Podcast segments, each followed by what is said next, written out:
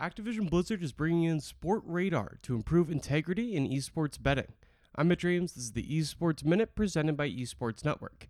Esports betting has been a hot topic recently. With sportsbooks all scrambling in the absence of sports, esports has seemed like a viable secondary option. But esports has a fairly long history with match fixing, and the most recent chapter was a scandal in the League of Legends Pro League in China, which saw a player get suspended for two years. That happened just last March. But there are a lot of companies making sure integrity concerns are met. The leader is the Esports Integrity Commission, or ESIC, that works with all the major third party tournament organizers. But for Activision Blizzard's franchise leagues, they've now tapped Sports Radar.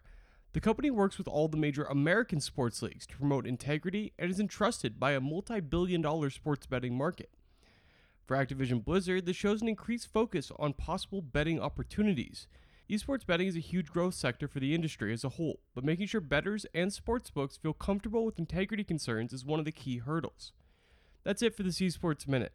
For more esports content, head over to the Esports Network podcast feed link below, where I talk with Travis Maynard, an esports agent for the United Talent Agency who represents players like Sneaky, Quavo, and Afromoo.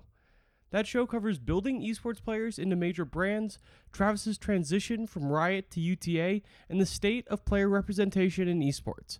You can find that show on our sister feed, and I'll be back tomorrow with the biggest esports story of the day in just 90 seconds.